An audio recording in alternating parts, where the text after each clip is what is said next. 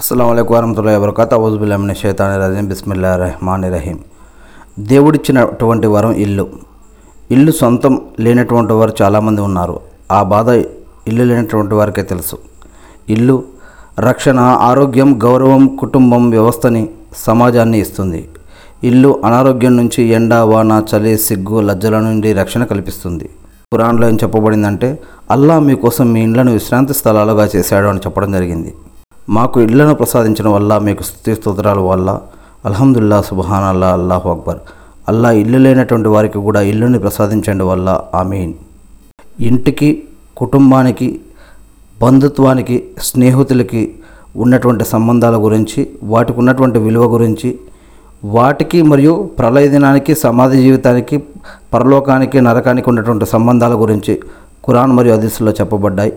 ఇవి- ఇవన్నీ కూడా తెలుసుకొని మనం సరైన మార్గం పొందే భాగ్యం